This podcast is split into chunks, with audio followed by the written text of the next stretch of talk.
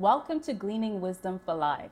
I'm Shiloh, and today I'm interviewing a very special and a very dear couple, Pastors Yanti and Ruby Davis, who are joining me from Trinity International Fellowship Church.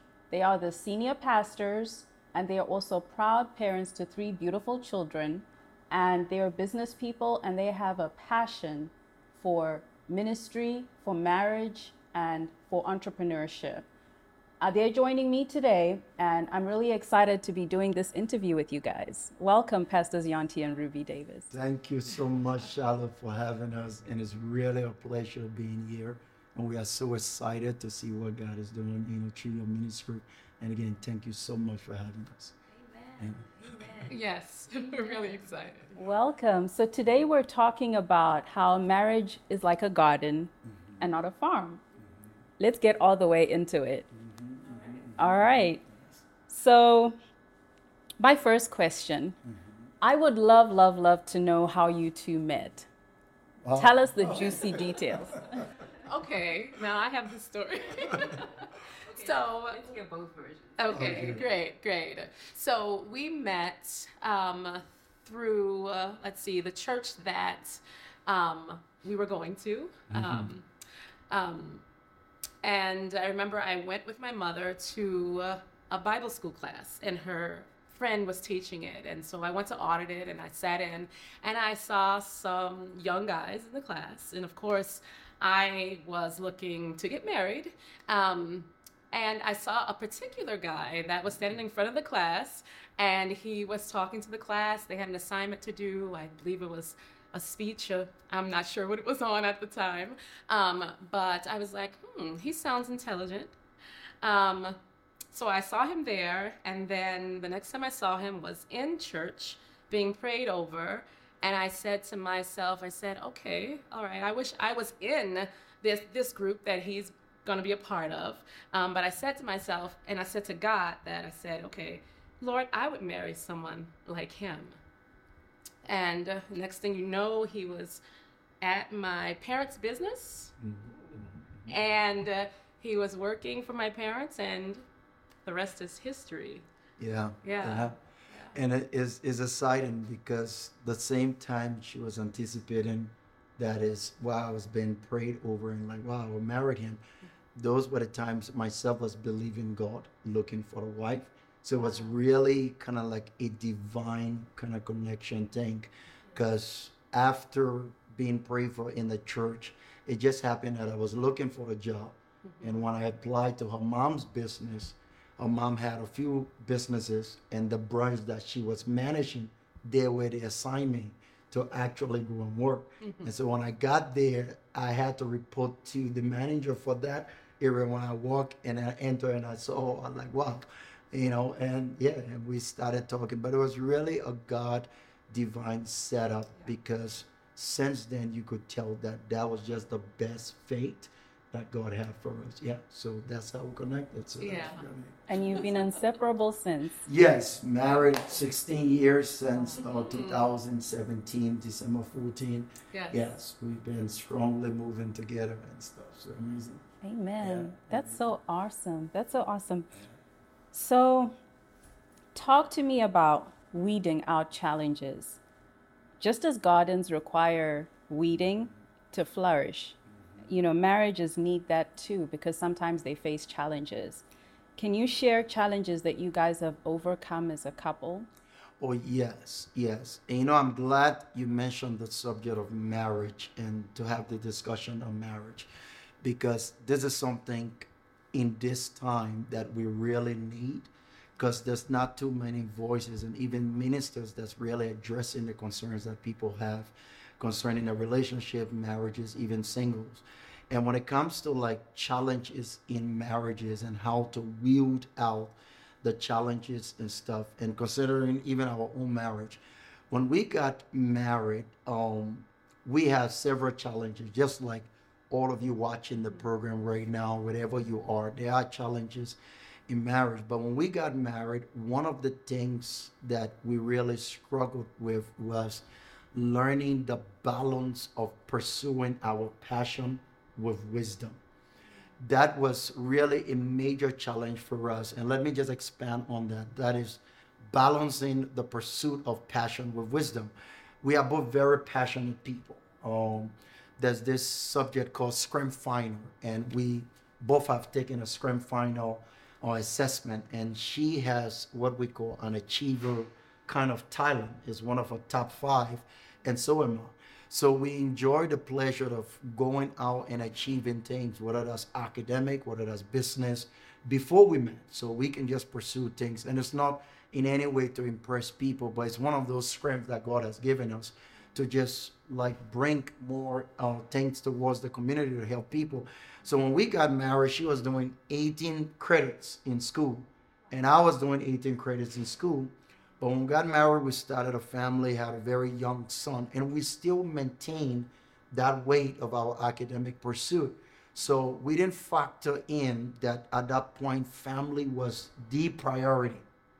We were still flying out with 18 credits, 18 credits here, trying to raise a family. And then in the midst of that, we started a business, something that wasn't right to do. So we were putting in hours starting a new business at the same time studying all night to do homework, at the same time trying to raise a family. So we ha- really didn't have the balance of wisdom to know what to tackle in this point. But we were flying, that was our life.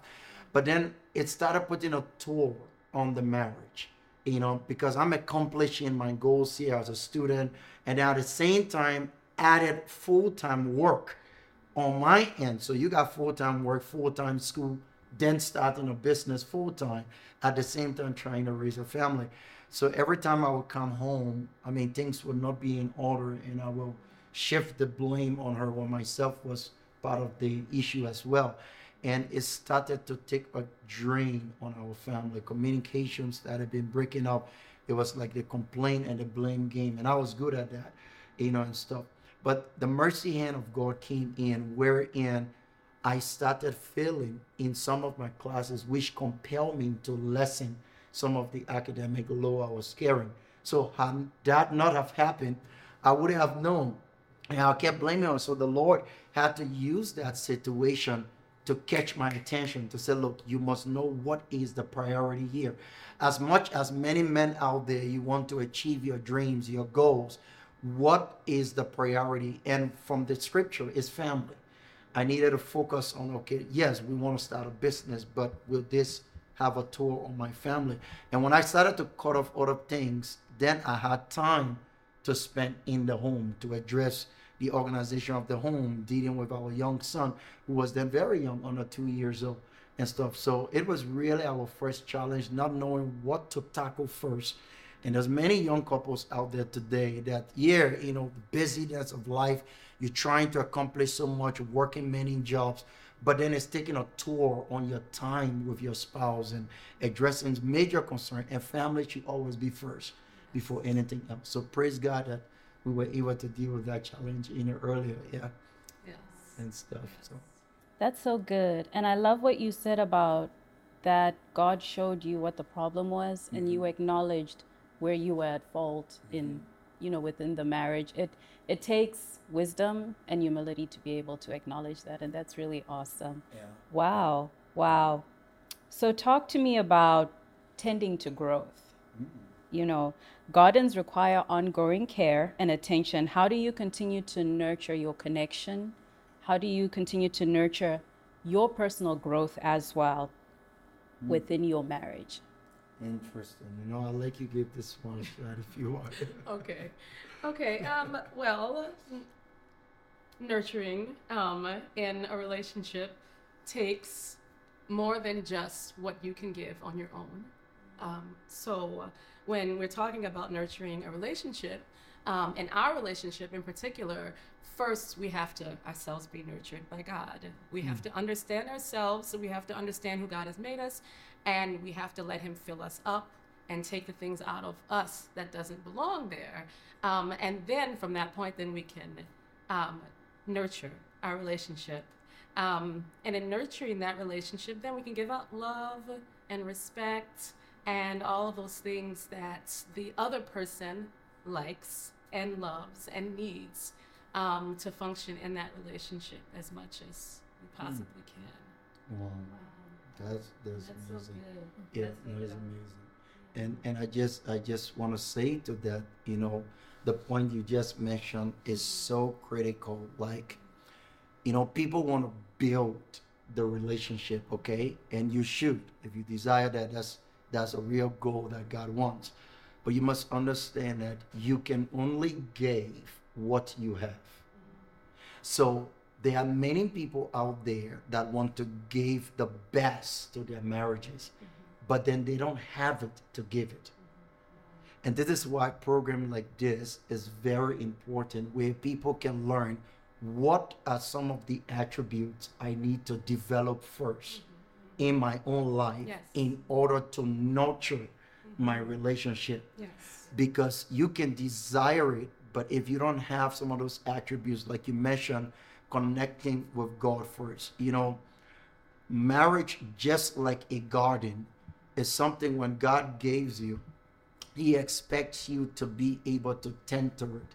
You know, I always give this example. If you look in Genesis, you will see God planted the Garden of Eden, Genesis chapter 2, verse 7. The Bible says it was God who planted the garden.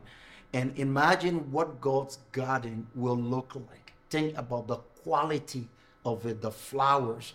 And yet, that garden still needed man in verse 15 to still cater to and keep and nurture. Now, you will think that, well, you know, God gave me this relationship, so automatically it should just be great because I'm a believer. No, it doesn't work that way. There must be intentionality about things that you must plan in it. You know, I must plan communication, I must plan love, I must plan management, I must plan organization, I must plan being responsible, you know, to those kind of things. And if God bless you with a marriage and there is no nurturing and putting into it, you will end up losing the marriage. And it's sad that many marriages that have gone through divorce, and even the ones struggling now, that people might think, you know what, I don't think this person is really meant for me, or thank God we even had a divorce, they were not mine. You'd be surprised to see how many people who have had a divorce, the people that actually divorced were actually sent by God to them. But because they didn't know that those marriages needed to be nurtured, they end up losing what God has given them. And you can lose many things that God has blessed you with, except for the Bible says your gifts and your callings, you uh, know, Romans 11 29. Those are the only things that if you don't nurture, you will still have them. They just will not be functional. But anything, including your life, your marriage, you have to learn to nurture it. And it starts with your connection with God, finding your place in God. What are some of the things God have called you to? And as you build yourself in those areas, then you come to the marriage giving it. You are feeding the marriage with what you have now generated. So a very powerful point, you know, that you mentioned about connecting with God. Yeah. That's so good because you know, just because you've been given the keys to the garden and you now own the garden, you got the deed to the property. Yes. It doesn't mean that it's a flourishing garden. It may still be overgrown with weeds. Exactly. You know, and you need to condition that garden for growth, Yes. whether it's through the soil, the fertilizer, the light. And, you know, as we know, everything has times and seasons in a marriage. Mm-hmm. Talk to me about seasons of marriage. Yes. So just like a garden where there is time for planting, and then there's time for weeding out the weeds, and then there's time for harvesting. Marriage goes through all of those seasons. And you have to, like Adam, guide your marriage. So just as you will nurture plant in it, now there are times where weeds will grow up you don't even have to do anything for stuff to happen in a marriage. So there will be conflicts, there will be problems. Those things come as the result of life. You know, conflict will come. And I just tell those marriage out there, God does not bring conflict into a relationship. But please hear this. The Lord allows conflict in a relationship as an inspector that comes knocking on the door of your marriage to test the quality of it. to see if your marriage is really built and planted on the principles of God. Because how will the word know that this marriage is divine? The enemy will test it. And in that process, when problems arise, they will come. You know, and it's when we should already have the principles of God to know, okay, here is a problem, here is a conflict. How do I solve it? And this is a big issue in a relationship because even believers, you know, when there's problems in a relationship, people go into different different moods. Some people go into what I call withdrawal.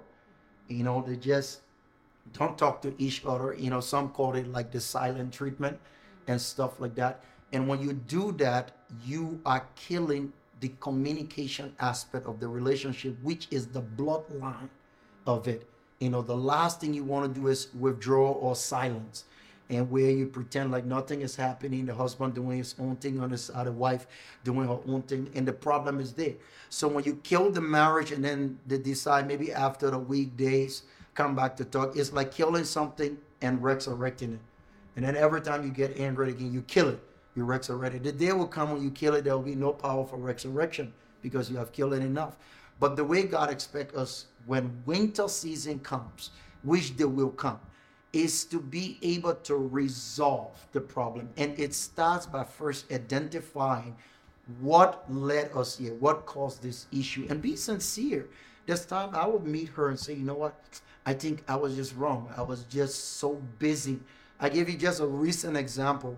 I was just uh, talking to a guy, in know, business uh, deal I was uh, doing with a guy and I was very frustrated about it because he was really just frustrating me about the whole issue. So I left already feeling a little on edge.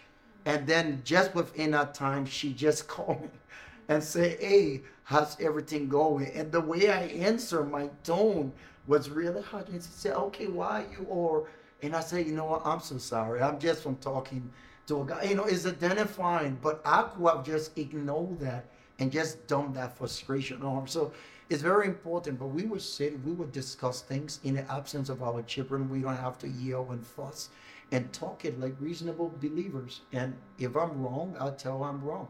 You know, rather than not talking or another thing, you know, kind of like the Wayne approach. So that's how we solve those conflicts in winter seasons. Yeah. And I love what you said about, you know, that silent treatment or because you know sometimes you do that as a means to fix the other person mm-hmm. and where you feel like you're getting what you want but it's kind of like in a garden you know scenario you're turning the tap off yeah. But you know all the plants in the garden are going to die if you're not going to water them you exactly. know if you turn the tap off but if you leave the tap on and you keep talking you know you keep talking you keep talking when you're not supposed to be talking you're going to flood the garden yes. you know, and there's not going to be any flowers or, or plants left. Yes. So, yes, powerful illustration. You must know, look, this is something I have to deal with. Like you said, you know, if you turn the tap of watering the garden, which is the communication piece, you will kill everything in your garden. And marriage being a garden is not just me, it's not just my wife, it's even the assignment we have on our lives. It's part of our garden. Our children, their lives and purposes, and you know, God helping us raise them is also part of the garden. The people God have called to join us in those assignments, they are also. So if we decide out of our own personal ego and pride, because I'm upset and I'm in, and I'm not going to talk to her, I have suspended all of the people God have sent to me, all of the projects we have on hand, all of our our children who are with us. Everything dies in the garden. And even if we decide to talk and we're not arriving at a solution and we're just talking, it's like overwatering the garden again, you know, and those kind of things. So a lot of things just knowing, solving it, and at what point to just say, okay, here's the solution, and then moving on and stuff like that. Yeah, real key points. Wow, that's so good. And do you have anything to add, Pastor Ruby, to that? Um, mm-hmm. No, I think he said it. all. good.